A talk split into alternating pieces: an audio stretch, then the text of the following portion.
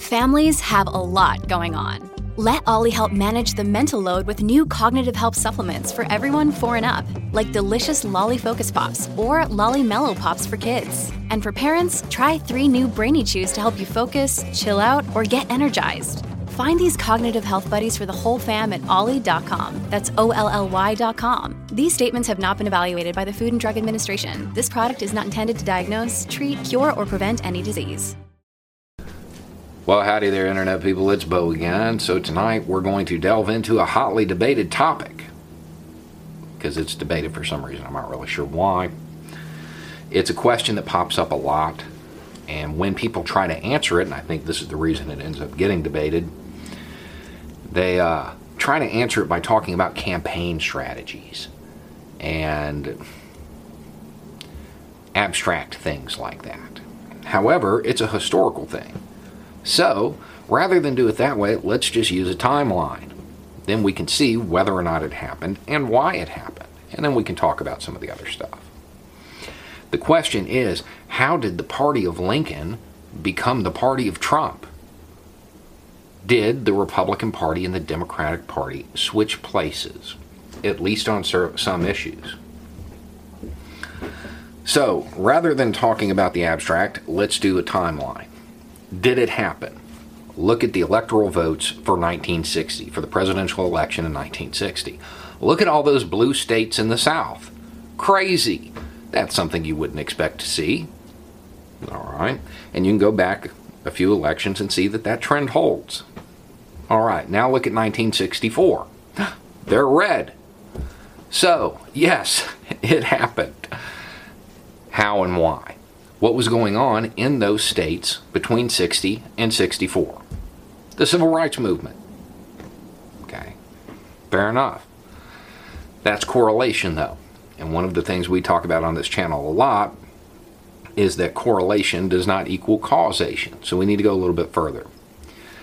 Who were the Democratic candidates for the primary for president in 64? Two main ones Johnson and Wallace. Yeah, that Wallace. Ardent segreg- segregationist. And he lost. He lost. He lost to the guy who signed the Civil Rights Act of 1964. Okay. So that shows that the Democratic Party rejected at least that form of racism. Segregation is bad. All right. What about the Republicans? Who'd they run? Goldwater, who voted against the Civil Rights Act of 1964 and campaigned on states' rights. It shows where the switch occurred and why. And that's good. It's pretty clear there, but we need to be ironclad on this, right? I mean, this is pretty heavy accusation saying that the Republican Party intentionally altered their platform to go after the racist vote.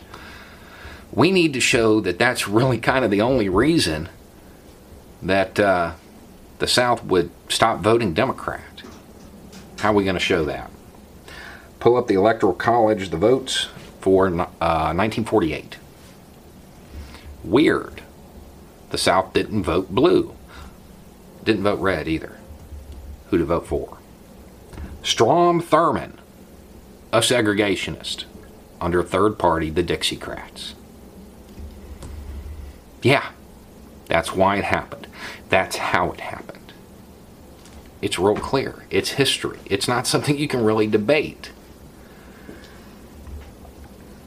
That's how the party of Lincoln turned into the party of Trump.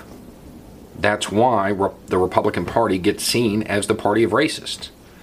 They altered their campaign strategy and platform to help them. When you go out of your way to include them, that's how you get that reputation. Sorry. I would suggest that maybe it's time for people to stop worrying about their party and start worrying more about being a good person. A lot of Republicans that I know, they make excuses for their party's platform. When it comes to the tangible, to the real, to the things they see themselves. A good example is welfare, food stamps, stuff like that, right? You talk to a Republican in abstract terms, and you hear stuff like welfare queen and, and stuff like that. You talk to them about somebody that they know. Well, that person needs help. Because, contrary to a lot of imagery, Republicans, the average Republican voter, isn't evil. They understand that sometimes people need help, but they have that image from that platform. When you talk to them about individuals and you talk to them about people rather than groups, a lot of the things the Republican Party opposes, they're actually for. And then you conduct this little experiment. The people that they uh, think are okay and just need a little help, they're struggling. Do they always look like them? A lot of times it's true. And the image they have of the welfare queen, well, they don't look like them. And then you go back to how it originated, what this topic is really about. Why is the Republican Party seen as the party of racists?